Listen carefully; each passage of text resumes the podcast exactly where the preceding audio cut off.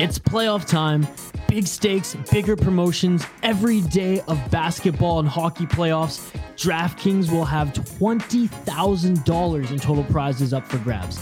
The best part? It's free for you to get a shot at these daily cash prizes. DraftKings will be offering two free play pools every day of the NBA playoffs, offering players a free shot at $20,000 in total prizes. All you have to do is answer a handful of questions around what you think is going to happen during that day's game and track your results throughout the evening. DraftKings is safe, secure, and reliable, so you can deposit and withdraw your money at your convenience. Download the top rated DraftKings app now and use promo code THPN when you sign up to get your free shot at $20,000 in total prizes every day of the playoffs. Head to DraftKings pool page to get your shot at huge cash prizes. That's promo code THPN for a limited time only at DraftKings. Eligibility restrictions apply. See DraftKings.com for full details.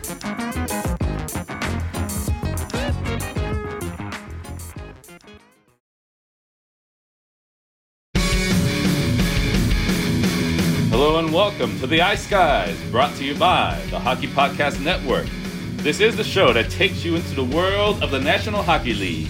Every game, every day, from a sports betting perspective. With pro handicappers Alex B. Smith and Ian Cameron, and veteran sports writer Jimmy Murphy. And now, here's your host, Ian Cameron. Welcome to the Ice Guys, presented by the Hockey Podcast Network for Thursday, May 20th. The Stanley Cup playoffs roll on. Uh, Alex B. Ian Cameron with you. Alex B. Smith joining me as as usual as well. And we have a special guest by request, and it, tells you that hey, um, we we do good by our viewers, we do good by our listeners. Uh, he, he requested his appearance on this edition of the Ice Guys on a Minnesota Wild playoff game day for game three of this series between the Golden Knights and the Wild. And we have uh, equestered to his request uh, Terry Edelman uh, joining us, Minnesota Wild uh, fanatic supreme. Uh, Terry, uh, welcome in. how are you feeling on a Minnesota Wild game day in a big game three with the series tied 1 1 against Vegas? Thanks for having me again, Ian. I'm super excited for tonight's game. Um, I'm really confident the Wild are going to get it done. So I'm totally ready for tonight. Yeah, absolutely. I mean, Minnesota, you could say they could be up to nothing right now uh, in this series because game one they they were victorious. You could have said that could have went to Vegas too, but you also said the Vegas win in game two could have went to Minnesota, uh, and Minnesota did have the edge in shots in that game, and I thought just had as many, if not more, quality chances than Vegas. So good stuff uh, in that series. And if you're Minnesota, you're feeling good. You got the split, and now you're back home at the Xcel Energy Center uh, and ready for Game Three. Uh, Alex B. Smith, um, we're going to get to some stuff, you know, about last night first. We're going to do a recap of last night's action. I have some stuff to say about last night's action. There's a couple of rants I'm going to get to about what we saw in the playoffs last night, but Alex B. Smith has a rant for a different reason. Uh, right now, uh, to talk about a certain in-game betting article and the nonsense being spewed in it that you cannot profit from it and that it's too difficult to make a live bet and hope to win with it, which is the most absurd thing we've ever heard in our lives because we basically disprove that on a daily and nightly basis. We already proved disproved it two nights ago on the Betcast. Uh, Alex, talk about this a certain a certain Sean Shapiro and the article he just wrote recently about in-game live NHL betting. Yeah, so yeah, Sean Shapiro he writes for the Athletic. Uh, he does NHL business. And so he's basically we started this article off by saying he's writing basically about how the NHL needs to use sports betting to boost uh, its profile, you know, as one of the four major sports to try to increase revenue, increase TV exposure, and so forth. Which he's right about that. That you know, this is definitely an avenue. We talk about it on this show constantly. How there's people who, uh, you know, found you know, discovered sports betting on hockey or even discovered watching hockey at all based on our show because they were betting on it and winning money. So uh, that is definitely an avenue to go for. But he also states, he says that hockey is not built for in-game wagering, saying that it's too fast, too unpredictable, that the timing uh, doesn't allow itself uh, to, to bet for games. Like I said, we've disproved that on a, on a nightly basis. I've been crushing in-game betting in the NHL for the last two seasons, uh, and it's pro- proven and documented uh, how well I've done with that, as, as, well as many others. Ian's done well with that. As also, said, we have a live betcast that we did just nights ago, and we're doing one coming up again soon. Uh, that disproves that you know you can win betting in game on hockey if you watch the game, pay attention to the game enough uh, you know this. But then later on in the article, he's also talking to uh, one of the NHL executives who's um, basically in charge of trying to expand uh, different things with analytics and, and in-game stats and so forth, saying that eventually they want the books to start posting things like uh, who, who's the fastest skater on the ice, who has the hardest shot going, uh, you know, in the game, uh, and, and, making that a, a live wager option that's something that's actually virtually impossible to try to register and figure out. Uh, and and it would basically be you know lining up to have a bunch of sucker bets, uh, which is what the books would want. Obviously, the books don't want you know people like us you know picking away at them because we, we know the the softness of the lines and, and we understand the timing better than they do. Uh, but to have to suggest that this is such a difficult sport to bet live and then so, bring up something like oh let's bet on who has the hardest shot in the game you know, shit that you bet on for like All Star Friday night or whatever. No real gambler is going to be betting on, on, on these things. Uh, and the fact that he would just suggest that is is absolutely insane. So, uh, Sean Shapiro, uh, I'm I'm welcoming you to our next uh, betcast. Please, I, I have already you know tagged you uh, on Twitter, so if you can follow me back, and if you're willing to join us and watch and see you know some actual sports gamblers win money at betting uh, in game, and, and we can prove you wrong in person.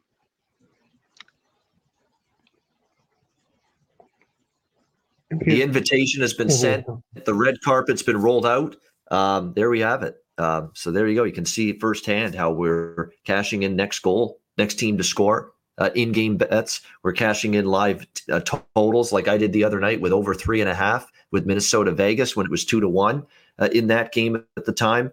Uh, we even do some live uh, goal score props, live sides, draw in game. Yeah, I can't win at live in game betting. Yeah, I can't do it. It's impossible. That's why I cashed with draw plus 220 live during the second period of Boston Washington last night, right? Can't win, right? Can't win.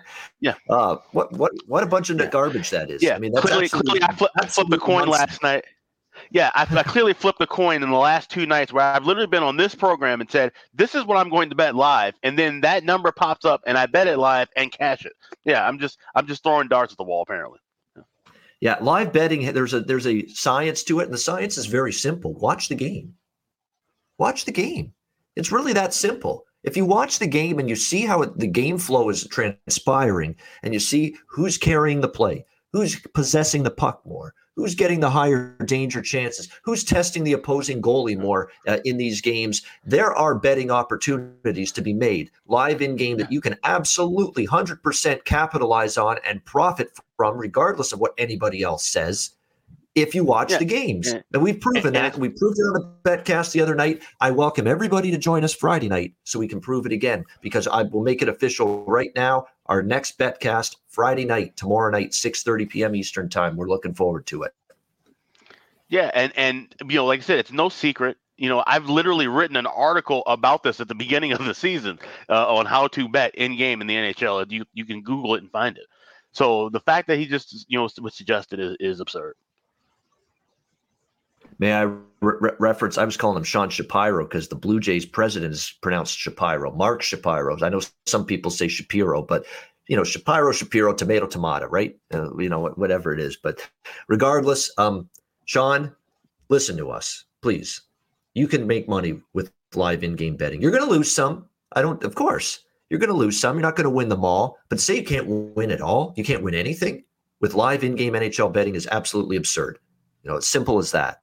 And I, ref- I would refer Sean to Alex's well-written article that he wrote uh, on NHL live betting. Read that, read that stuff, and, and then basically uh, get it, you know, get it through your mind, get it through your brain that you can absolutely uh, make money uh, with live in-game betting based on a, a, series of different ways you can go about it. So, uh, well said, Alex. Uh, we'll move on. And again, as I mentioned just a second ago, um, we do have the Ice Guys betcast, the second one scheduled tomorrow night on Friday, 6:30 p.m. Eastern time. Again, note the start time 6:30 Eastern because that's when the uh, Boston Washington game begins tomorrow night. Game four of that series with the Bruins leading two games to one. So we've got that game. Uh, we're going to have uh, Colorado St. Louis tomorrow night. We're going to have Winnipeg Edmonton tomorrow night, and we're going to have Nashville Carolina uh, tomorrow night. So uh, looking forward to the Friday night betcast. Uh, Tuesday was a, a ton of fun. And if you missed Tuesday night's betcast for whatever reason, then join us Friday night for sure. Uh, definitely looking forward to it. No question about that. So Friday night, 6:30 p.m. Uh, Eastern time. We'll try to go as late as possible, just like we did Tuesday night till the end of the. I think the latest game uh, is St. Louis, Colorado uh, on Friday night. So we'll try to go right till the end of that one uh, tomorrow night on the Betcast. So looking forward to that. Uh, let's re- recap last night first. Boston, Washington. Uh, that was a funny scene there that we saw at the end of that game. Uh, we saw the uh, Bruins, of course, end up with the victory. A misplay, a gaff by Ilya Samsonov, and miscommunication between him and defenseman Justin Schultz, turning the puck over, and Craig Sim- uh, Craig Smith uh, takes it and ends up wrapping it around for the uh, Samsonov caught out of the net, nobody in position, and he gets the game-winning goal uh, for the uh, Boston Bruins, uh, and they take Game Three of the series by a score of three to two. Uh, look, it's been a one goal game. It's been three straight overtime games in the Bruins Capital series. So uh, you may just want to start betting the draw right away. Uh, each game in this series moving forward because somehow, some way, uh, these two teams have found their way to get to overtime. And I kind of sensed we were in the making for another overtime game because I didn't bet it pregame, but I hopped on it live during the second period and I posted it on Twitter draw plus 220 uh, in game, uh, and we ended up getting it. And the uh, Bruins a big win. Look, Boston probably deserved the win, I thought, because the way they the first period it could have been three nothing Boston. You know, with uh, the the chances they had. Samsonov was incredible. Uh, Brendan Dillon he blocks a shot off his skate, and it would have been a wide open net to score for Marchand if not for that. I mean, Boston could have been up 3 nothing in that game after the first period. Unfortunately for Samsonov, he basically takes a big giant shit on his great night that he had, especially in the first period with that horrible giveaway and gaff that he had uh, in overtime. So, unfortunate way to wreck what had been an outstanding night in net for Ilya Samsonov. And how about Ovi giving him the gears, giving him the lip service after that mistake? He was he was yelling something angrily in Russian you know, in his native tongue at, at Ilya Samsonov, you could tell, like, what the fuck are you doing, guy, in Russian? Is probably what he was saying. You know, you got to, you can't make that mistake in overtime of a playoff game. Uh, give the puck away and miscommunicate uh, with your defenseman. But it, it happened that way, and Boston gets the win. Uh, Terry Edelman, uh, what are your thoughts on that game? I know you're a Wild fan, but you're here on the show today, start to finish. We got to get your NHL thoughts overall. What do you think, Boston, Washington? Uh, well, I'm really happy it went to OT. I've uh, bet OT all three games for that series. So I'm three for three in OT in that series. And I'll tell everybody right now I'm betting OT the rest of that entire series, every game, because these two teams are so evenly matched um, that I like that's why they've gone to OT, right? They're so evenly matched. Uh, I was also on the Caps, um, Caps money line as well, so it sucked the ending of the game. But uh, yeah, draw is the best thing to go, best way to go in that series for sure. No doubt it has been. Uh, Alex, uh, Boston up two to one in the series. I mean, I have the Bruins in the series. Uh, I don't know if you. I think did you, uh, did you take the Bruins in the series, Alex? I didn't bet it, but as far as like for bracket challenge and everything, I have the Bruins winning the Stanley yeah. Cup. So yeah. so definitely need them to uh, to to take care of business here, and they and they did. But uh, you know, and, and, the thing is, I'm I'm worried now. I should have been tailing these these uh, you know uh, regulation draws the whole time, but I feel like if I do it now, chances are it'll be the first game to not go to overtime. So uh, if you've already been on it like Terry has, then yeah, by all means, yeah, keep on riding it because uh, you know you still still up quite a bit, uh, even if you just betting a single unit on it. So that being said, uh, a great effort by Boston to you know get that that kind of a gritty win. That you know one of these teams really is going to have to step up and and try to put a game away in regulation.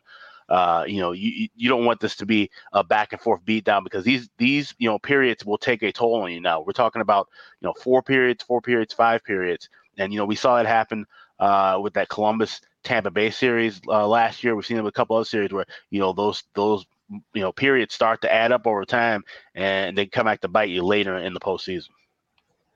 Yeah, no doubt. Uh, and we'll have to see if Washington can bounce back. It's a big race now for this Washington or big game coming up for this Washington team coming up 3 1. They want to avoid that deficit in game four. We'll be on the betcast tomorrow night, seeing if the Capitals can uh, uh, avoid a 3 1 series deficit in this series. Uh, thoughts for me will be brief on this next game, Carolina Nashville last night. I mean, Nashville played pretty good. They got stronger as they went on, but look, Alex Nedeljkovic just absolutely scintillating uh, in net. Give give credit to the Carolina PK unit last night. I mean, they were in the penalty box that whole night, pretty much in that game. And Rod Brind'Amour actually said it, and I knew he wouldn't be happy with the amount of penalties his team took. He shouldn't have been happy. I mean, you gave this team like almost half double digit opportunities on the power play, too many. Luckily, Nashville is miserable on the power play. They have been all season, and they couldn't take advantage of it. Uh, and Carolina got the goaltending they needed. And look, Nashville had a chance and couldn't break the door down, and Carolina gets the victory uh, in game two to go up two nothing in that series. That could be four straight, five max, in my opinion. At this point, I think it's going to be very tough. I know Nashville going back home going to get a little energy boost from that great crowd there, where they're going to have twelve thousand people, pretty good attendance figure for that game three and four in Nashville, same numbers that Carolina was able to have uh, in attendance uh, for their first two home games, but they're in trouble. I mean, Carolina is just the superior team, the deeper team. The bet, one through six, the blue line is better. The goaltender's been a little bit better than Juuse Saros. Nedeljkovic has outplayed uh, uh, Saros in this series. And I trust the game breakers offensively of Carolina more than Nashville. Look, Aho, Svechnikov, Teravainen, Trocheck, they're showing up. What are you getting out of Johansen, Duchene, even For- Forsberg scored in game one, quiet last night. Uh, what are you getting from those big guns in Nashville? Absolutely nothing. Johansen and Duchene didn't even show up on the expected goal charts for Carolina in that game last night, which shows you they did jack shit. All right, in that hockey game last night. Same as always from those two uh, stiffs when it comes to playoff hockey, as far as I'm concerned. Terrible from those two. Terrible considering what they're getting paid. Uh, Nashville goes down at two nothing uh, in the series. Uh, Alex, it looks like it's going to be a quick one here, doesn't it? Yeah, it does, and uh, that, I would be happy with a sweep. Like I said, I bet the under five and a half uh, for amount of games in the series, and uh, that's what it seems like. And, You know, if if Nashville's going to win a game, it's gonna have to be Game Three. There's a, a couple scenarios right now where it seems like uh, if they don't, if a team doesn't win a Game Three, they're gonna be done. Uh, that's definitely the case with with Nashville. Like said, they hung tough. Uh, you know, keep it one nothing in that game uh, last night, but like I said, it's just still this. Carolina's just got too much speed, too much uh, of everything right now. Where and you know, like I said, Nashville was lucky to, to get in uh, with the run that they had, and you know, people talked about how the Central was a weaker division, uh, and they were able to kind of beat up on those uh, bottom feeders late in the year. Uh, and then even when they played Carolina, Carolina already you know clinched the division, so they had nothing to play for. So you know some some of those wins a little bit you know kind of uh, just you know paper wins basically, and we're starting to see that now in the series. Yeah, no doubt. Uh, Terry, what did you have on this series before it began from a betting standpoint, and what's your thoughts on the series overall? Um, I was on Carolina, I'm, or I'm on Carolina to win the series, uh, and a few uh, series parlays I have going on. And I was on Carolina in regulation last night, so I was happy how uh, the game finished. I do think Nashville. I don't think Nashville's getting swept. I think they're going to win one of these two home games. Nashville has a really good uh, fan base at home, and I think they're going to squeak out a win. But I, I do think it's King Carolina in five games is uh is what I'm thinking. But uh, I do think Nashville will maybe get to OT, maybe get a win, a game three or four. I could see, I could see them getting one win, but Carolina's in the driver's seat in the series for sure. Yeah, uh, no doubt. Uh, look, um, I, I see, and a lot of times when the superior team wins the first two at home, and I think they're going to win the series. A lot of times I say, you know what, maybe they lose game three uh, when the uh, scene shifts to the other team's building, uh, but then they'll bounce back, maybe win game four, and then end it in five. I see. I, I think that kind of pattern often happens. I could see that here uh, with the uh, with this series. That Carolina maybe they drop game three, but capable of bouncing back, winning at least one in Nashville, and then wrapping it up in five. That could be what we see here. next game: Winnipeg Jets, Edmonton Oilers. Uh, here we go again with Edmonton, right? I mean, they look like they're playing great uh, in the second half of the season. Connor McDavid with the incredible over 100 point season in 56 uh, games. Uh, incredible stuff. Leon Draisaitl, the tandem that those two are, we know absolutely terrific for the uh, Edmonton Oilers. But last night, what was the issue again? uh, depth scoring. What was the issue again? You know, unfortunately, defensive breakdowns at bad times. I actually thought they played good defensively most of the game. Winnip- uh, Edmonton did outshoot Winnipeg, but here's another growing concern for the Edmonton Oilers, and we saw it against Chicago in their first round loss last year, or their uh, play-in series loss last year to the Blackhawks in the bubble. Edmonton's got to roll up the sleeves, put the work boots on, get a little dirty, get get your hands dirty, score some tough goals. You're not going to do everything with flash and with dash and with end-to-end rushes at playoff time. You're not. Uh, you're very. You're actually much more rarely going to score goals that way in the Stanley Cup playoffs. And I think Edmonton's still trying to figure out. You know what? With the checking tighter and with defensive uh, aptitude really increasing and focus at Stanley Cup playoff time, teams realizing, and Paul Maurice said it, and I should have maybe heeded it and stayed off Edmonton, knowing that, hey, they didn't get off to a good start last year. Maybe they're going to get off to a bad start here as well. But Paul Maurice said it. We have to be airtight in our defensive assignments and our details. And I thought last night, guys, Alex and Terry, the Winnipeg Jets were airtight in their defensive details. There was no time, there was no space, there was no room for Connor McDavid and Leon Draisaitl to maneuver uh, in that game last night. It was a great defensive effort. Connor Hellebuyck looked like Vezina Trophy caliber. Connor Hellebuyck as well last night. Uh, he was great in that victory. And the Edmonton Oilers just didn't generate enough. I thought from Connor McDavid's standpoint, that was a plotting game for him. I thought it was a, a game where at times you couldn't even tell he existed on the ice, to be honest with you. It was really that poor of a game for him and for Leon Draisaitl uh, in that game. You know, you could say Winnipeg got, you know, they got a deflection goal. They got the long seeing eye shot from Logan Stanley to go in. Uh, Tucker Poolman jumps uh, into the play and scores a goal. Think about it. Tucker Poolman and Logan Stanley guys were being considered to not crack the starting defenseman lineup for Paul Maurice and the Jets in this series. He ends up going with his gut, going with his intuition, says, I'm going to put Stanley and I'm going to put Poolman in my defenseman, uh, top six defenseman for, to begin the series here for game one. And he gets Poolman and Stanley, five, six defensemen on this team, both scoring a goal last night in game one. So tip of the cap to Paul Maurice from a coaching standpoint. Uh, but Edmonton's got to be a lot better. I think they had did a lot of they had the puck. They did have shots. They did have some chances, but a lot of the end-to-end rush and the pretty passing plays and that incredible offensive finesse that Edmonton loves to have, they were shut down with that. And now it's up to Edmonton and it's up to Tippett to drill this into their heads.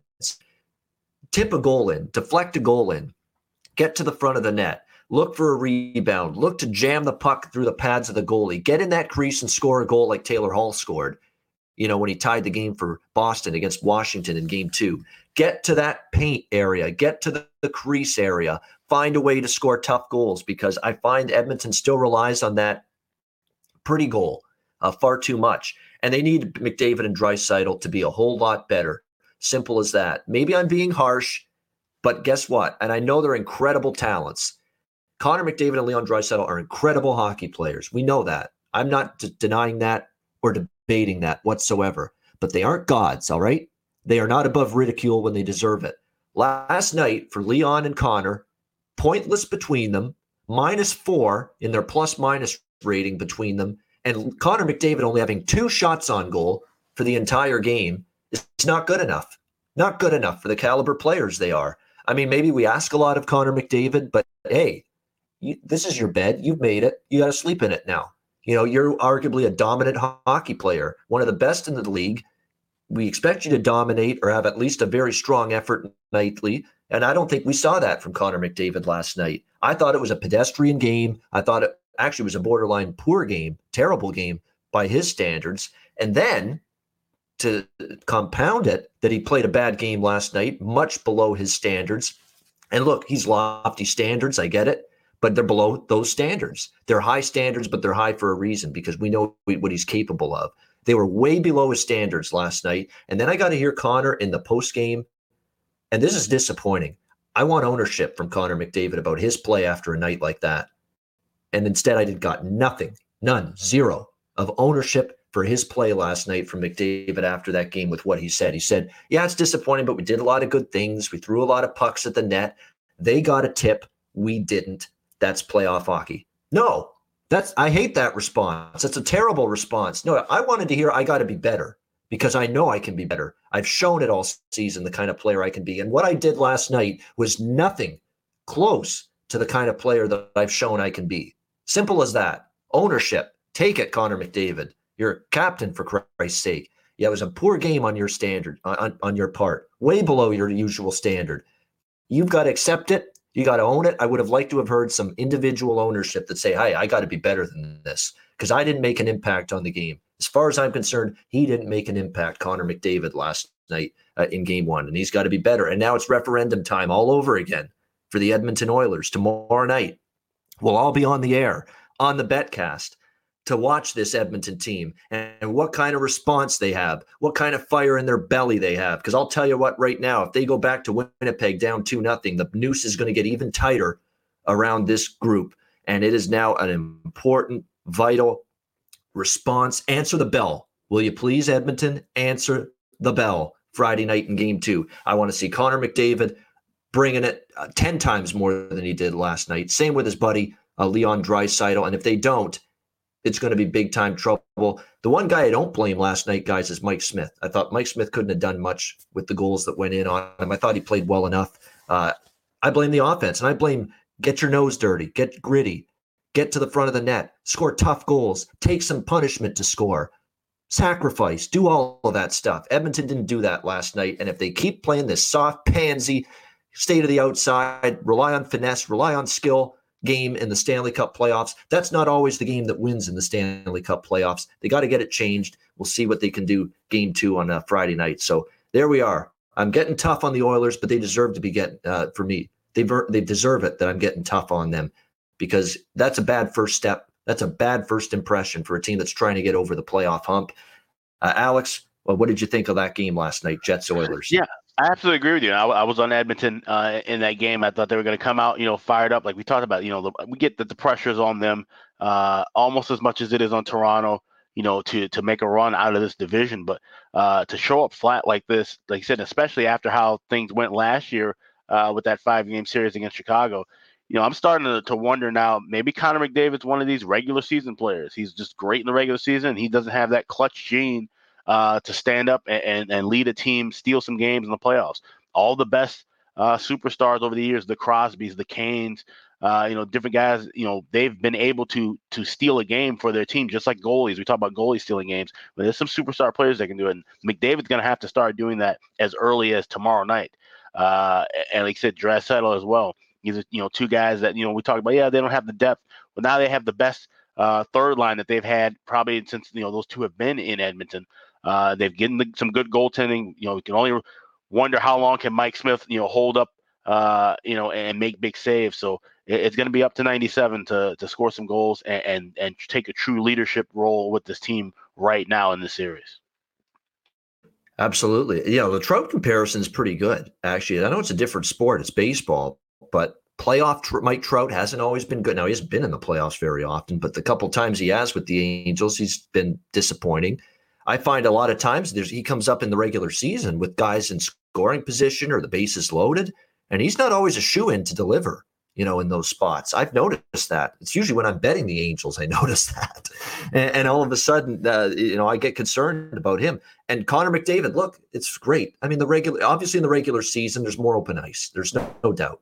It's l- much tougher to get open ice and space in the playoffs because the checking is tighter. The defense is the defense focuses more uh, and tries to take away the top players of the other team to an even greater extent. I get all of that, but you got to have a bigger impact than that last night. Two shots on goal, zero points, and a minus two rating. Not good enough for McDavid. And Draisaitl, same thing. He wasn't good either. Terry, what do you think? Jets Oilers last night. I have to agree with both of you guys. I was on Edmonton in regulation yesterday. Um, what I'm noticing is teams like Edmonton and Florida so far, uh, biggest disappointments I think so far in the playoffs. Um, they're not really playoff teams like throughout the last few years, right? So they're they don't have the they don't seem like they have the ability to like win series in the playoffs. McDavid, like you said, he had two shots on goal. Uh, Edmonton lives by McDavid and Draisaitl.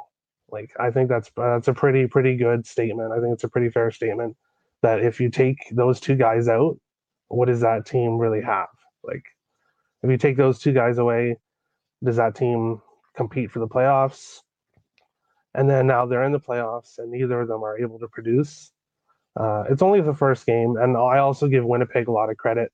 Uh, Winnipeg, I made money for me all season long until their uh, their rough stretch there they had, and I will admit I've been I was I'm on Edmonton to win the series. I kind of uh, looked past Winnipeg because of that long losing streak they had. But the last few games uh, to finish up the season, they looked better and uh, they looked good in that first uh, game. Hellebuyck looked good. So uh, I don't know. Could Winnipeg win the series? Like, of course they can. I think they definitely can win this series. They proved that last night. No Nick Ehlers, no Pierre Luc Dubois. We've got you know a, a blue line that isn't exactly depth laden. Uh, we struggled down the stretch. We didn't play our best hockey, and they gutted it out. They played playoff style hockey. They played defense. They got the saves they needed. They capitalized on a couple of chances. They shut down two of the best players in the NHL. Of course, Winnipeg can win this series, and uh, they proved that uh, last night, no question, uh, in that victory. Now it's up to Edmonton to respond because I shudder to think what's going to happen in that city and with that fan base if they go down two nothing in this series, going back to Winnipeg. That becomes a paramount game for them uh, tomorrow night. And you're right, uh, I, we get these little glimpses to Terry's point about the third line, the second line, the fourth line chipping in, and Edmonton got some of that from the uh, depth forwards in game or down the stretch of the regular season. But where did we see it last night? We didn't see it you know, from that second line, that third line, that fourth line. So are they only going to show up in the regular season too? And again, more than anything, don't always look for the finesse goals, look for the tougher goals. That's what Edmonton's got to do. We'll see if they make the adjustment.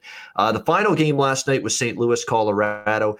Not so much talk about the game itself, which played out kind of the way I thought. Colorado, uh, just too much for St. Louis. They had the puck most of the night, although St. Louis they obviously the, the the play tilted in their favor back half of the game when they fell behind three nothing. I think because Colorado got to that big lead, they laid off the gas pedal a little bit, uh, and St. Louis capitalized with that, that second period goal. And still, Colorado was controlling the game and still leading by two goals. But then all of a sudden, the incident occurred, and we know what that was. Uh, Nazem Kadri back in the headlines for all the wrong reasons. Open ice elbow hit to the uh, head or at least it looked like he was aiming. He didn't get all of it, but he definitely raised the elbow up. You could clear see, clear, see uh, you can see it clearly on the replay uh, on Justin Faulk, defenseman for the St. Louis Blues, and now he's having an in-person hearing today. And as you know, with those, when you have an in-person hearing with the player safety department, you are right away. Poss- the possibility is there for a minimum five-game suspension with all in-person hearings. So we might see this again where Kadri is uh, sitting in the press box. And look, he just hasn't learned. He'll, he just he's never going to get it. He hasn't cl- clearly hasn't gotten it to this point, and he's just never going to get it. That you got to ease off sometimes for the for the betterment of your team. You're an important player. You can say what you will about Nazem Kadri with his reckless nonsense and these hits and these suspension worthy uh, incidents that he's getting involved with, but he's a damn good hockey player. He's a very good two way player, score goals for you, win faceoffs, play five on five, play power play, play penalty kill, play all situations. What good is it, though, if he's going to be an idiot on the ice and just recklessly targets someone's head in the middle of the ice, clear as day? It's not like the, they're not going to be able to see it a million times on replay. It's not like you can get away with it anymore. And now he's going to get suspended, and his team is going to be without a very key player in their lineup because of all the different things he can do win faceoffs. Is great faceoff guy. He always has been, going back to when he was with the Leafs. You know, he plays in all situations, but he hurts his team with this kind of shit. As simple as that. Because now they're not going to have him for the next few games. Maybe they're, they're probably still too good for St. Louis, where it's not going to haunt them. But what if there's a cup final? You know, what if this is you're playing Minnesota or Vegas uh, later on in the playoffs here, and Kadri does that, and you're without him for several games? You could feel it more uh, against a team that's probably going to give you a little bit of a tougher go. I mean, it's just selfish. It's not using your head. It's not thinking of the bigger picture. And Nazem Kadri's got to cut it out. And they've told him already he's got to cut it out. That, hell, that's a big problem the Leafs had and why they didn't re-sign him. They didn't like that Boston incident in the playoffs. You know, selfish, bad hit. You got suspended. We were without you. You were key to our lineup. You were key to our playoff success. And all of a sudden, uh, he's out because he's totally reckless on the ice. And same thing again last night. He clearly hasn't learned his lesson. And because of that, guys, I don't think they're giving him a slap on the wrist here. If I'm George Parros and I'm the player safety department, this is probably going to be a lengthy suspension because he's a repeat offender. He's done this shit before, and now he's taken his his spot. He's basically taken himself out of this series essentially now for the rest of the way, and maybe into the second round too if Colorado gets there. Uh, just frustrating. It's unnecessary. When you see him and you're skating toward Faulk, you got to say, you know what? What have I done before? Oh, yeah, I've been suspended for this kind of stuff. Maybe I don't do that. Maybe I don't follow through. Maybe I don't raise my fucking elbow, you know, to really make it look like I'm trying to hurt the guy. It's completely idiotic to see Kadri this reckless, this selfish, this uh, insensitive to the bigger picture of his team. And, you know, it's unfortunate because he's a good player. I like watching him play, but I don't like seeing him do that. And now he's going to pay the price for it, suspension wise. Uh, Alex, your thoughts on Blues Avs and the Kadri incident? Yeah, like I said, I mean, Avalanche took care of business. Uh, nothing, uh, you know, shocking there the way they that they played and, and, won that game. But like you said, with Nazem Kadri, you know, it's the third time in four years where he's had a, a dirty hit and has been suspended.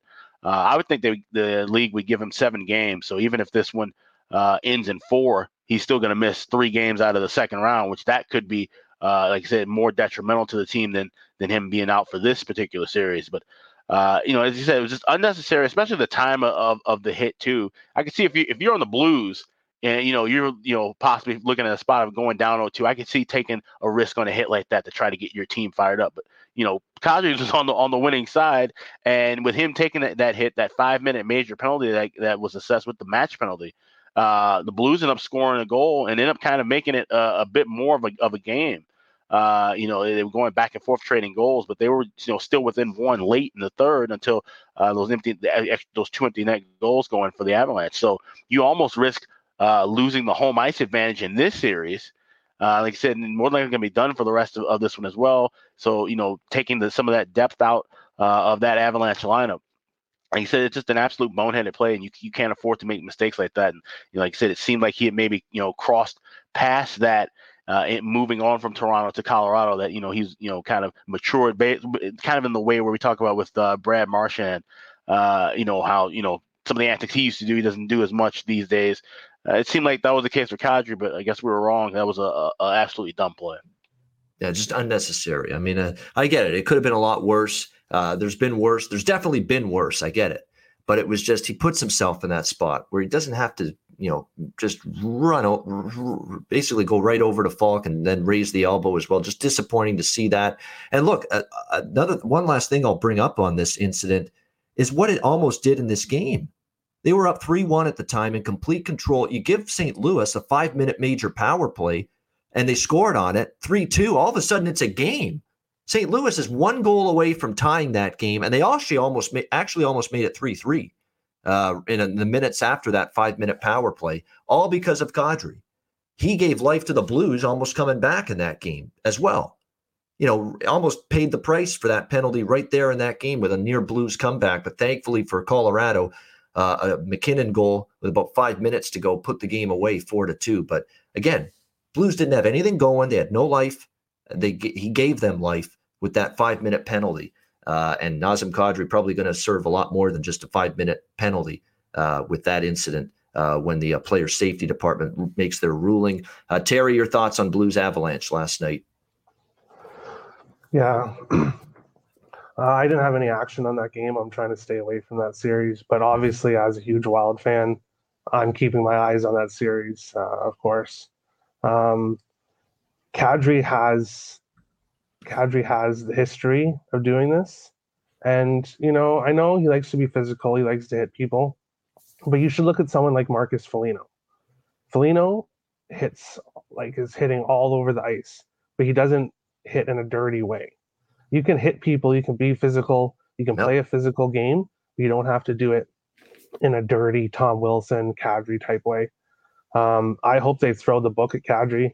I don't want him anywhere near any Minnesota players. I still remember when he hit Nicholas Backstrom uh, behind the net. Uh, Backstrom was never the same for the Wild after that. Uh, after that injury, so I don't want him anywhere near any Wild players if the Wild uh, advance past Vegas. So uh, I hope the NHL throws the book at him. I think you need to take more serious. You need to take these things more serious, um, more seriously than they have been. Yeah, I mean, yeah, it's he's in tr- he's going to get something. Uh, there's no question. All right, let's go to today's card now. We've got four games.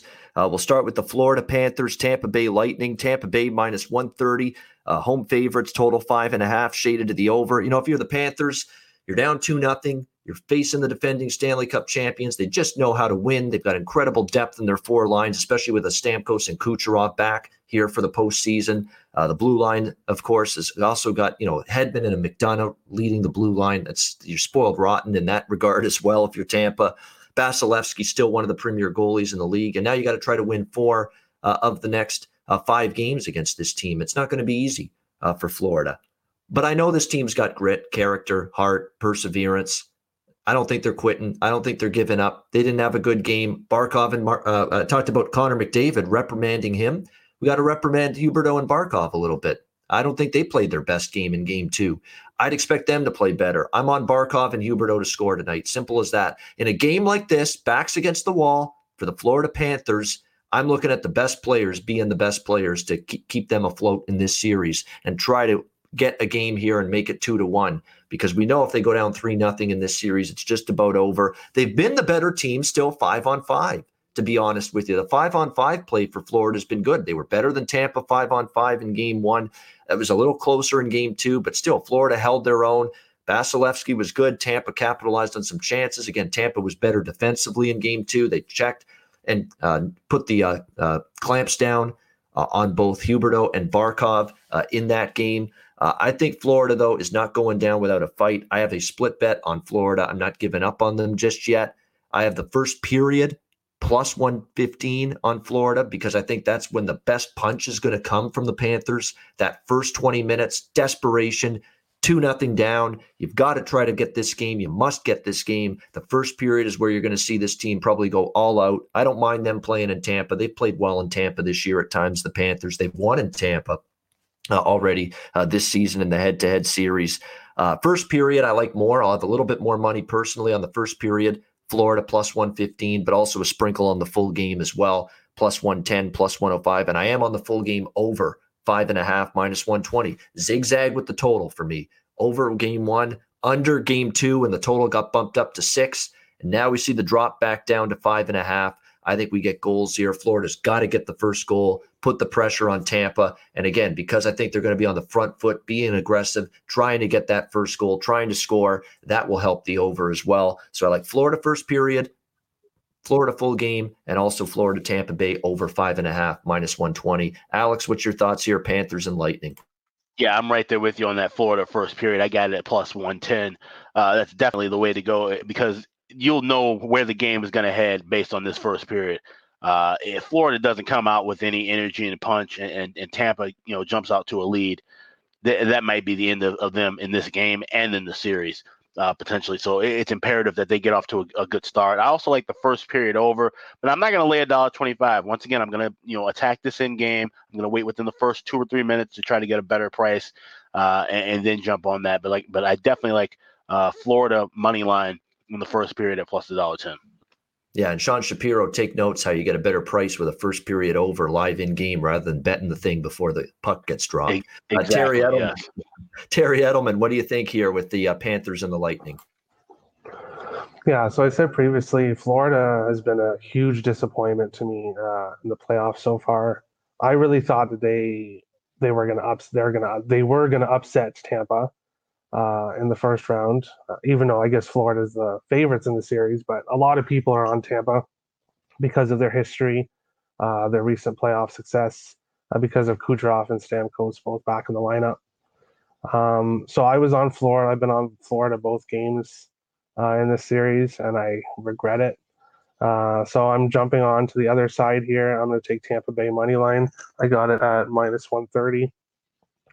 Uh, I think Tampa Bay has has the series in control. Um, Florida losing both games at home, going back down, uh, going back to Tampa Bay now. Uh, I think Tampa Bay is going to get the win. I like how you guys uh, your thoughts on the first period for Florida. If I was going to take Florida, it would definitely be in the first period. But uh, I want to be surprised if they do jump out to a lead. But I think as the game goes on, by the end of it, Tampa Bay is going to be ahead, and I think they win the game. And I applaud Coach Q for giving Chris Driedger another start. That was not a Chris Driedger's fault game the other night. Yeah. And he's stuck with the same goalie now, giving him another chance, giving him confidence. I think Driedger is going to be better tonight. I really do. Because again, the coach is stuck with me now. Uh, that's a confidence builder. He didn't go to do what Washington did. We'll start our third different goalie uh, in the first three games of the series because he could have went tonight.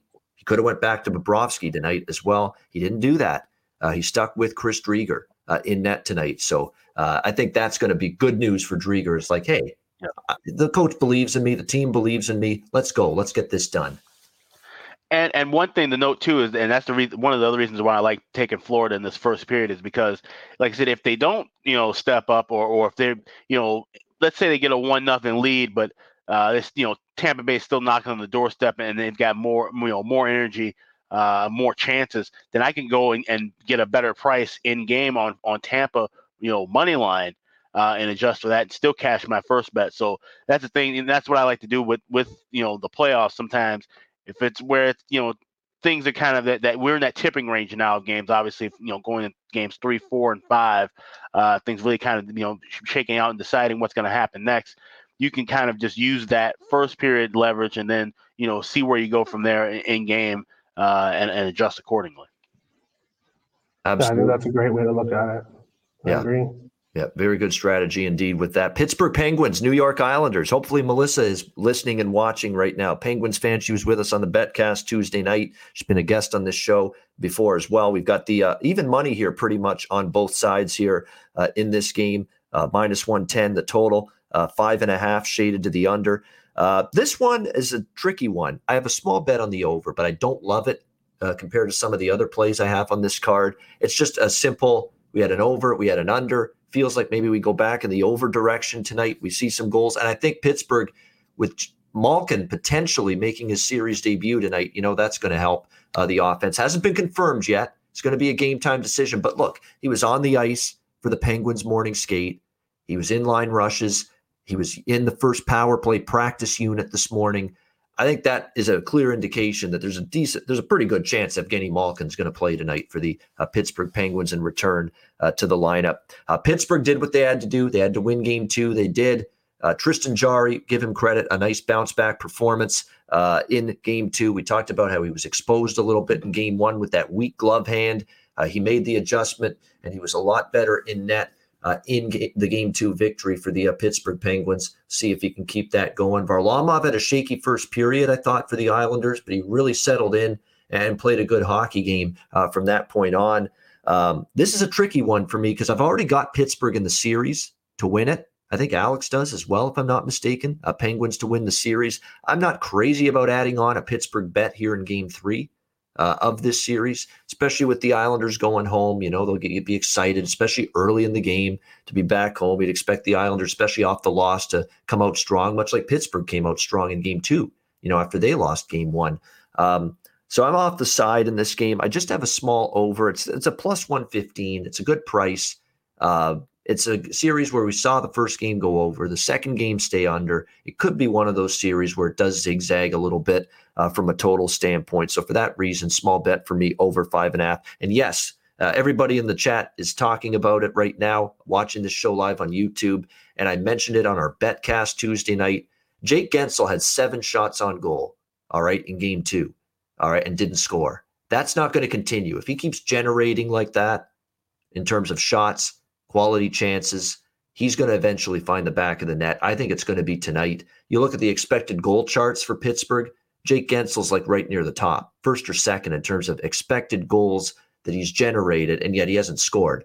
That's got, going to change soon. If he keeps making the impact offensively, getting those chances that he's been getting, he will eventually find one. I think it could be tonight. So yes, Jake Guentzel. I can get him plus 175 even in some spots uh, to score a goal tonight. Uh, absolutely. I, sometimes I like better value. Uh, I like to go for longer shots, sometimes with the goal scorer props, but Jake Guentzel plus 175 to me is a great bet still because I think he is way overdue to finally find the back of the net. And I think tonight could be that night. Uh, Alex, what do you think here, Penguins and Islanders? Yeah, I, I agree with that. I'm, I'm actually going to tell you guys on, on that uh, Jake Guentzel that to score. I see 165 in my book, so I'll be playing that. But I also like the first period over. We've seen that cash in four straight meetings now.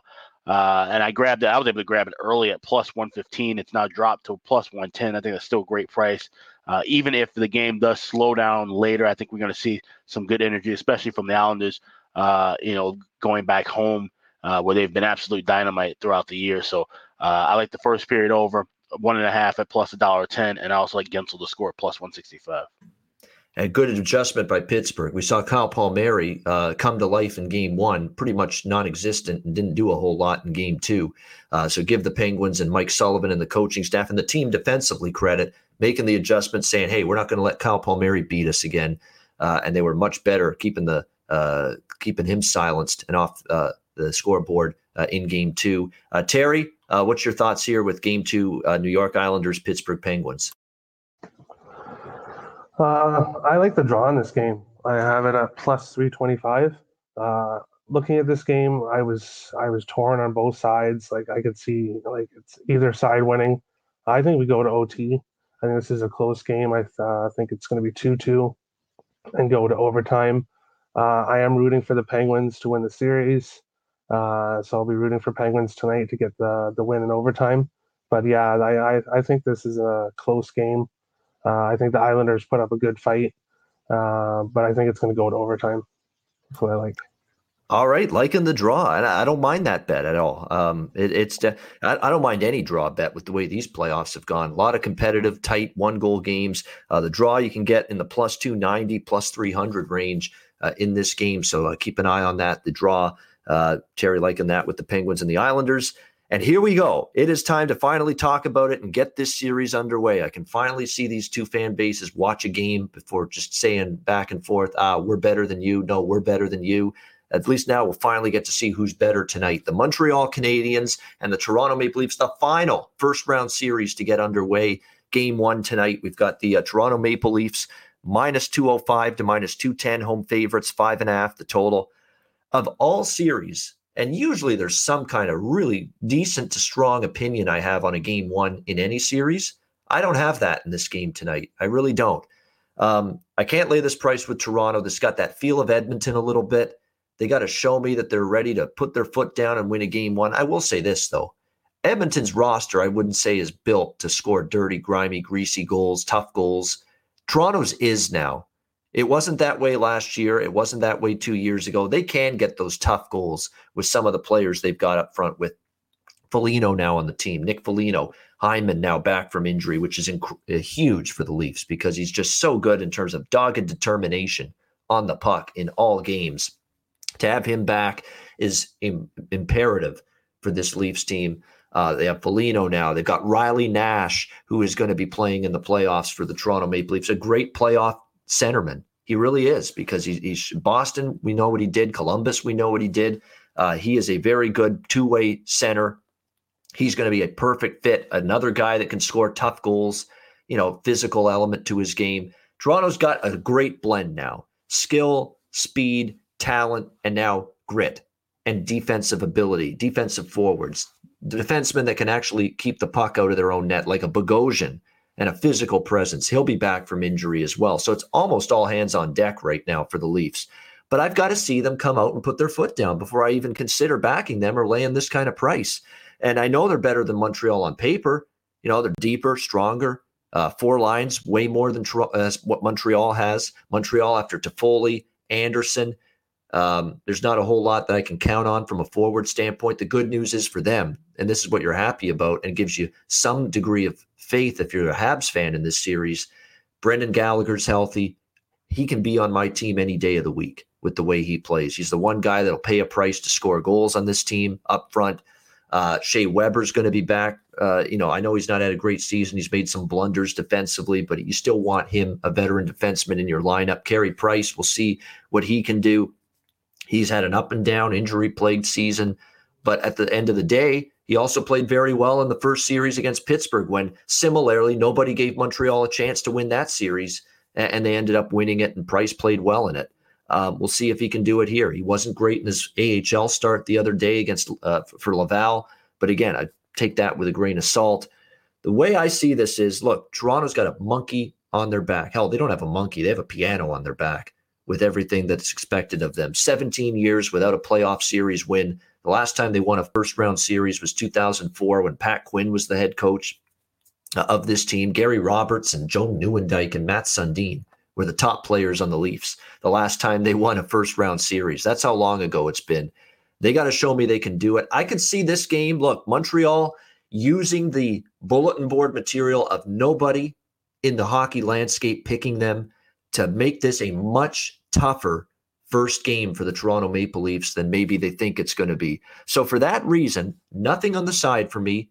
I think uh, nothing on the total because I think it could go over. It could stay under. Toronto's been a lot more of an under team, by the way, down the stretch now that they've committed to a much greater, better, stronger two way hockey game. And their penalty kill has been better, and their power play for all the skill they've got, guys. The Leaf power play is brutal.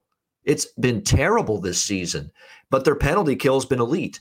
I don't even remember the last time the Leafs gave up a power play goal. So oddly enough, their PK is outstanding. And even with Matthews, Marner, Nylander, Tavares, all the skill they have, their power play is lousy. So I could actually see this being slightly lower scoring, but the bet I'm going to take a shot with, I'm not strong on it because I still feel Toronto could win this game in 60. Uh, and it could maybe not go to overtime, but I am going to sprinkle on the draw here. The draw is a tantalizing price. It's in the plus 360 range in some books. And look, for all the talk that the Leafs dominated the Habs during the regular season, they did go 7 2 and 1 against them in the 10 games. But five of those 10 games, guys, were one goal games. Five of the 10 regular season meetings between Toronto and Montreal were decided by one goal. And if we get that kind of game here, you're live with that draw bet that maybe we could get into overtime. So, small bet for me. That's the only bet I've got right now in this game. I want to take this game to analyze, observe, and use what we see for game two and beyond. Only bet I have is a very small piece of the draw here at plus 360 Habs and Leafs. Alex, what's your thoughts here? Montreal, Toronto. Yep, I'm right there with you. I got uh, plus 355 this morning on the draw. I also bet this series to have exactly three overtimes at plus 550. I bet that uh, before the, all the postseason started. So uh, you still have time to bet that before tonight if you wish to choose. But uh, I think this is going to be a tighter series than many expect. I like Toronto to win the series. I think Toronto wins this game, but I just think that it, it goes past 60 minutes. I think Montreal is going to give as strong of an effort as possible in this game one. Uh, and said, you know, the pressure that's on the Leafs is is enormous. Uh, I could definitely see this being one of those games where you know, you know, it's going to get a little trippy at times. We might see some penalties called both ways, uh, but I don't think it's going to lead to a lot of scoring. I can see this being a two-two game going to OT, and then uh, Toronto finds a way to, to, to win it. So I like the regulation draw. That's a great price getting at plus 355, and you, you found it plus 360. It doesn't mean it's going to win, but I think it's the best value bet on the board, the draw here tonight, plus 360 in game one. I don't think Montreal plus 180, plus 185, given their struggles against Toronto and given the talent and depth advantage that the Leafs have, I don't think that's a great price to be honest with you with Montreal. Or it could could be could have been better, could have been higher. Like Toronto's not minus 250 like Carolina's been or minus 300 or greater like Colorado. Um, so I think Montreal could have been, you know, the value could have been better on Montreal. I think the best value, like I said, is this is this draw because I think Toronto, at least in game one, with such nerves, such anticipation, sometimes you're not right sharp and you just want to win so badly and you're not sharp in the first game. We could see that, and it lets Montreal hang around and push this to overtime. Uh, Terry, what do you think here? Habs and Leafs game one. Uh, I'm actually against you guys. Uh, I have a Leafs and regulation minus 130. Uh, I think uh, Leafs are going to take this game. Um, the first period, like they both teams haven't played for quite a few days. I think it's uh, eight eight days for the Habs and seven days for the Leafs, or vice versa. But uh, both teams have been off for a while. Um, like you said, Price appeared in the AHL for Laval. Uh, didn't really have a very good uh, appearance there. But uh, I'm thinking he's going to be a bit rusty tonight. I think Leafs are going to come out on fire. I think they're going to come out and uh, want to not play like Edmonton did yesterday. I think Leafs want to make a statement. I also think uh, I mentioned on the betcast too with Andrew McG- when we, uh, we were talking with Andrew McGinnis. I think it's a mistake that Cole Caufield is not in the lineup. We know the Leafs have a lot of scoring, a lot of firepower. Why would you why would you have one of your good young rookies who's scored quite a few times already? Why would you have him scratched against the Leafs? I don't. It doesn't really make sense to me.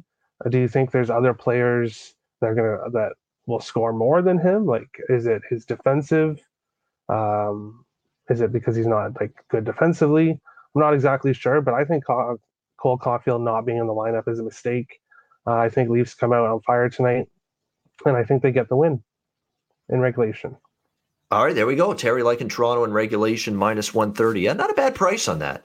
Uh, Leafs in regulation. No question about that. Um, we'll see. I don't doubt they're better than Montreal. On paper, they are. But again, teams that are better and look better on paper don't always win. That's what I thought with Edmonton last night. And look who won the game Winnipeg. Uh, you know, with injuries galore, struggles down the stretch, uh, and they still ended up beating uh, Edmonton last night. So that's why they play the game. So uh, we'll see if the Leafs can rise up. Everybody's singing their praises. Going to beat Montreal. Some some experts even say on TSN and Sportsnet they're going to roll Montreal. Well, here's their chance to uh, try to prove that tonight. I just think tonight it's going to be a little tougher for them than some people think. All right, final game. And it's the game uh, Terry's been waiting to talk about, I know, on this show. Uh, the Vegas Golden Knights and his Minnesota Wild as the scene shifts to the Xcel Energy Center for game three. Series tied at a game apiece. Minnesota, slight home favorites now. This was actually Vegas slight road favorites. Now it's Minnesota slight home favorites in this game. Minus 110 to minus 115, total five and a half, shaded to the under. Um, I'm either going to look like a genius or a complete and utter imbecile in mentioning that I not only like, but I love the over tonight in this game uh, after the first two games. But there's some things that I see going into tonight's game and why I think we could see more goals. First of all, the expected goals for these two teams in this series. Now, look, it has been a clinic of goaltending from Cam Talbot and Marc Andre Fleury. There's no denying that whatsoever. They have been out of their skull good, out of their minds good in this series, both guys. But the expected goals for Minnesota per game in this series are like 5.5. And for Vegas, it's like six. All right. So these two teams, given the chances they're generating, could have scored both of them five or more goals in both of the first two games. And what did we get instead? A one nothing game for Minnesota in game one that went to overtime and a three to one game for Vegas. Look, this has been an incredible display of goaltending sorcery and wizardry from both Cam Talbot and Marc Andre Fleury. But it can't continue this to this level indefinitely. It just can't. Goalies get worn down. The more shots they face, the more the, the more high quality chances they face, the more rubber gets thrown their way. And then you factor in the travel here. You know, Vegas to Minnesota, you know, that wears you down a little bit, especially as a goalie when you faced a shit ton of shots, and both goalies have in the first two games. I could see a little fatigue and a little you know, we're not as quick with our lateral movements post to post tonight. We're not as quick reading the play, diagnosing where the puck is going in the offensive zone, and just being off your angle slightly if you're physically and a little mentally fatigued, which they could be. A lot of shots in the first two games. Travel back to Minnesota for game three tonight with just the standard one day off between games, not an extra day uh, of rest for either goalie. I think it could open up some things for the offenses on both sides tonight. So that's the theory and I'm sticking to it. And I'm also sticking to a long term theory I've seen in the playoffs, guys, where first two games under in one venue, we switch to the other team's home uh, rink for game three after two unders in the first two games. And sometimes we see a different result. Oftentimes we do, and we see a, a, a change, a paradigm shift, if you will. And all of a sudden we go from two unders in game one and two to two and over in game three. And I've also seen it vice versa, guys two overs in game one and two, and it switches to an under in game three with the change of venue and the change of city. I think we get that here uh, tonight. So I like the over here, five, and I like the price more than anything. Uh, now you're seeing the adjustment. Five and a half was juiced in game one, five and a half was even money uh, in game two. Five and a half to the over now is plus 110 or plus 105 in a lot of spots. Uh, in this uh, game tonight. So I like the over, and I have a smaller bet on Minnesota because I like the idea of them off a loss. I like the idea of Minnesota uh, in a situation where they're playing at home for the first time in the playoffs, and they've been an unbelievable home team. What are they, 21 and 7? Uh, on home ice this season 21 5 and 2 but the 5 and the 2 are losses they're just beyond or the 2 is beyond a regulation loss so 21 and 7 uh, overall on home ice for this Minnesota Wild team and look, we don't know if Pacioretty's coming back. We have not seen much from Mark Stone in this series. Uh, Kaprizov's got to get going a little bit too, but uh, nevertheless, better chance of him getting going for Minnesota maybe than the other guys for Vegas because again, last line change. Dean Evason will have a little bit of a better opportunity to get his top players and forwards out on the ice when he wants them against a better matchup. So keep an eye on that. I'm on Minnesota and a little bit more of a bet uh, in terms of amount size uh, on the over here, five and a half plus 105. Alex, what's your thoughts here? Golden Knights and Wild. Yeah, it's going to be 4,500 uh, fans at the Xcel Energy Center tonight, and it's going to be it's going to be rocking. Obviously, it won't be the usual 18,000, but it's definitely going to be uh, a jazzed up atmosphere. I mean, everybody's hyped up. I was uh, out and talking to some people uh, during Game Two, and everybody's you know really excited. Uh, so that's always a, a, good thing. Like I said, to get that crowd back in your favor. I think this is like I said, going to be a series where home ice is crucial uh, in that aspect. And like I said, these are you know two close games. Wild could have easily took game two, uh, you know, but like I said, the, the goaltending's been absolutely phenomenal. I think we do see a, a, bit of a letdown from both goaltenders, but I feel more confident in the Wild's offense tonight in this game, uh, being back at home. So I'm on the Wild. I got them at plus 100. Like I said, now they're, they're favorite around uh, a pick and price small lean to the first period over. That's been kind of biting me in the ass a little bit, and we've uh, gone over three with the last three times I've backed this these two teams in a matchup. So uh, I wouldn't be shocked to even see it you know be one one to one. So might me look for something in, in game with that, but I'm uh, definitely on the wild to win this game. All right, like in Minnesota, minus 110, minus 115. Max Pacioretty, again, everybody waiting with bated breath because he's had a really good season. He hasn't played yet in this series. He's a game time decision for game three tonight. We'll see if he suits up.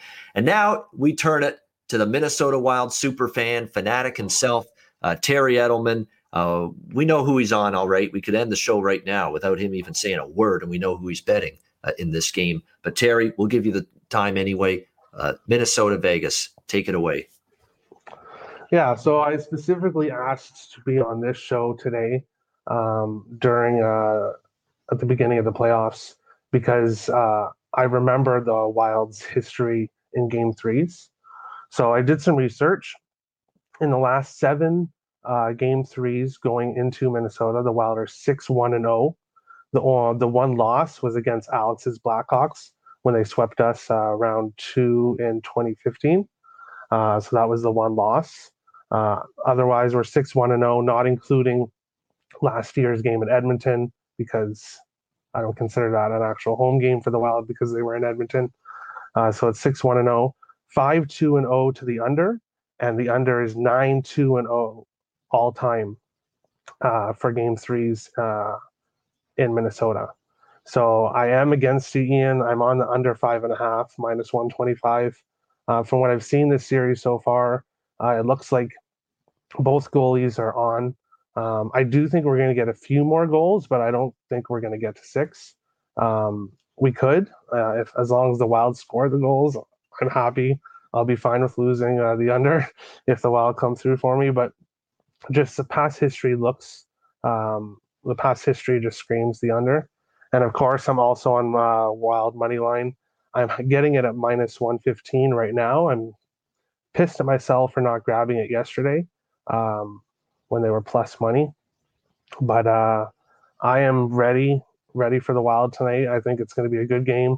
I think Wild are going to get the win. Like Ian said, Dean Evason uh, gets last change. Uh, in my opinion, he should be uh, he should get votes for Coach of the Year. Uh, he's been really, really good for us this year.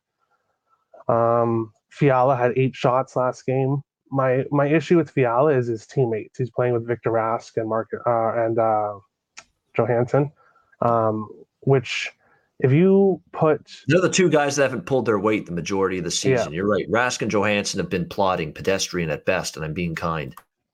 There are wild fans that like Victor Rask. Um, I I don't see it. Uh, I see him behind the plays. Like if you put if you put anybody with Kaprizov, obviously they're going to do well. Like if, you look at Victor Victor Rask's career, not with uh, Kaprizov, obviously, it's not like his stats aren't good. His stats in Carolina weren't good. Um, so my problem with that is Fiala. Fiala doesn't have the teammates that he uh, that he should have to to be successful. So that's the only kind of thing I look at Evason. Like I think Nico Sturm, who's on the fourth line, uh, who's a young player uh, who has speed. I think you should put Fiala with Nico Sturm and uh, give Matt Boldy a chance. Uh, he did well in, in Iowa. I think uh, if you put those three together, I think you could see some, some speed and some goals. Uh, but obviously, that's not happening tonight. There's no lineup changes.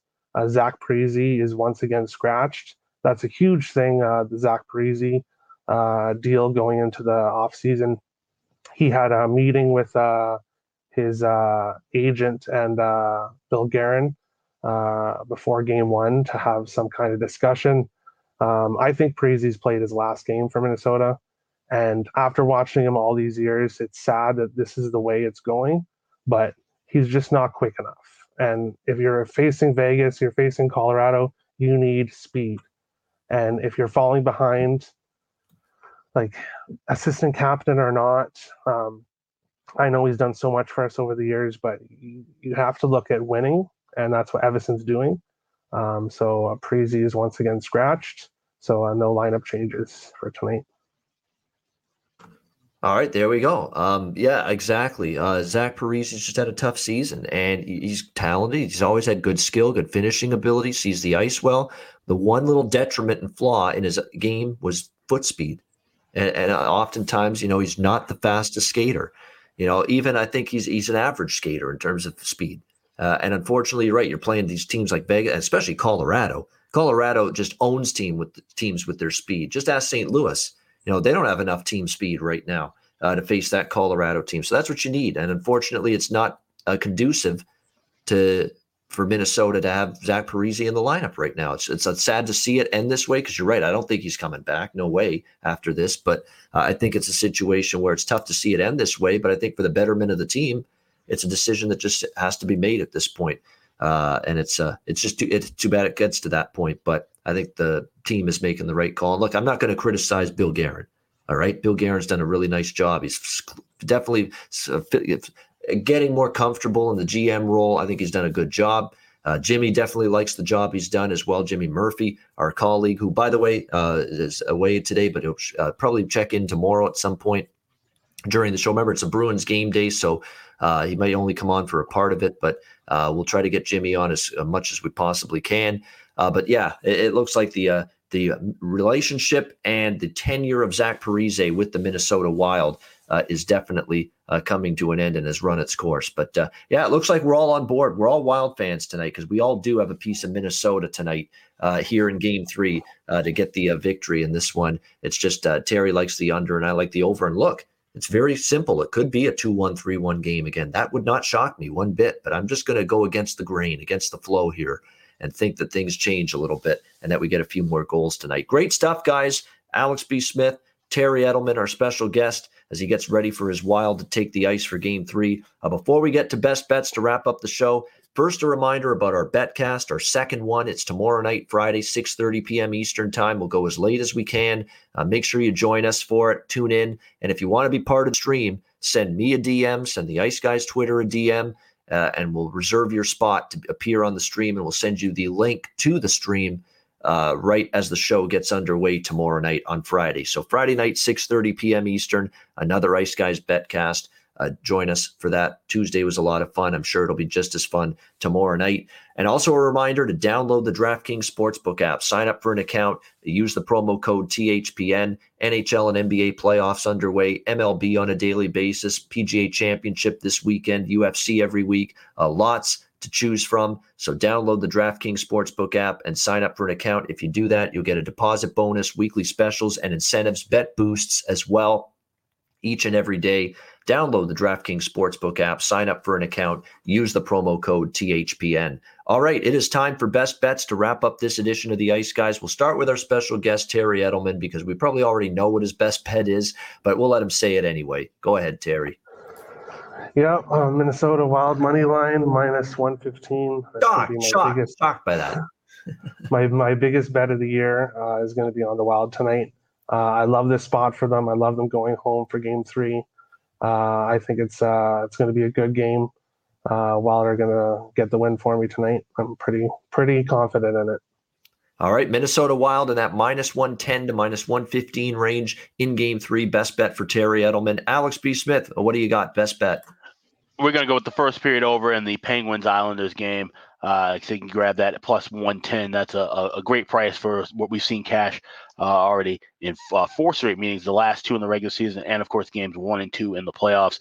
Uh, I think the Islanders are going to be jazzed up to be back home and you know get to see them score early. But Pittsburgh's not going to go away without a fight, that's for sure. So uh, you also look for that if, you, if your book has an option of both teams to score in the first period, you might even get a better price than plus 110. So uh, I wouldn't talk anyone out of that either. But first for our show, we'll go Pens Isles first period over one and a half plus 110 is the best bet tonight.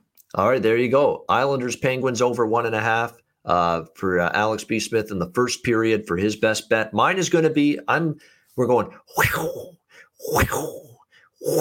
There's my Panther sound right there. Uh, Florida Panthers plus 115 uh, in the first period. Not the full game. I like the first period more. I think Florida, it's it's their season right here. They can't go down three nothing. I think they've got that group that that's a good group of players. I mean, good in terms of their tight knit. They're not going to, uh, you know, go quietly into the night. I think you're going to see their absolute best punch, biggest punch thrown tonight against the Tampa Bay Lightning, and specifically that punch to be thrown early in the game. Uh, Florida Panthers plus 115 first period. If they get out of the first period with the lead, which I think they could, We'll cash our ticket. We'll get out. We don't want to risk Tampa Bay getting stronger as the game goes on, waking, which they've done already. They've shown us in this series. So Florida plus 115 first period against Tampa Bay. Uh, that is my best bet for this Thursday NHL card. Uh, that'll wrap up this edition of the Ice Guys. Thanks to our special guest, Terry Edelman, for joining us. Uh, reminder the Ice Guys is on seven days a week, live on YouTube, Monday to Friday, 2 p.m. Eastern, Saturday and Sunday, noon Eastern. If you can't watch the show live, download the Ice Guys podcast in audio form on all major podcast platforms Google Podcasts, Apple Podcasts, Spotify, Stitcher, and iHeart. For Terry Edelman, for Alex B. Smith, I'm Ian Cameron. Have a great Thursday night. Enjoy the games and good luck. And we will talk to you again tomorrow on Friday, a Betcast Friday edition of the Ice Guys presented by the Hockey Podcast Network.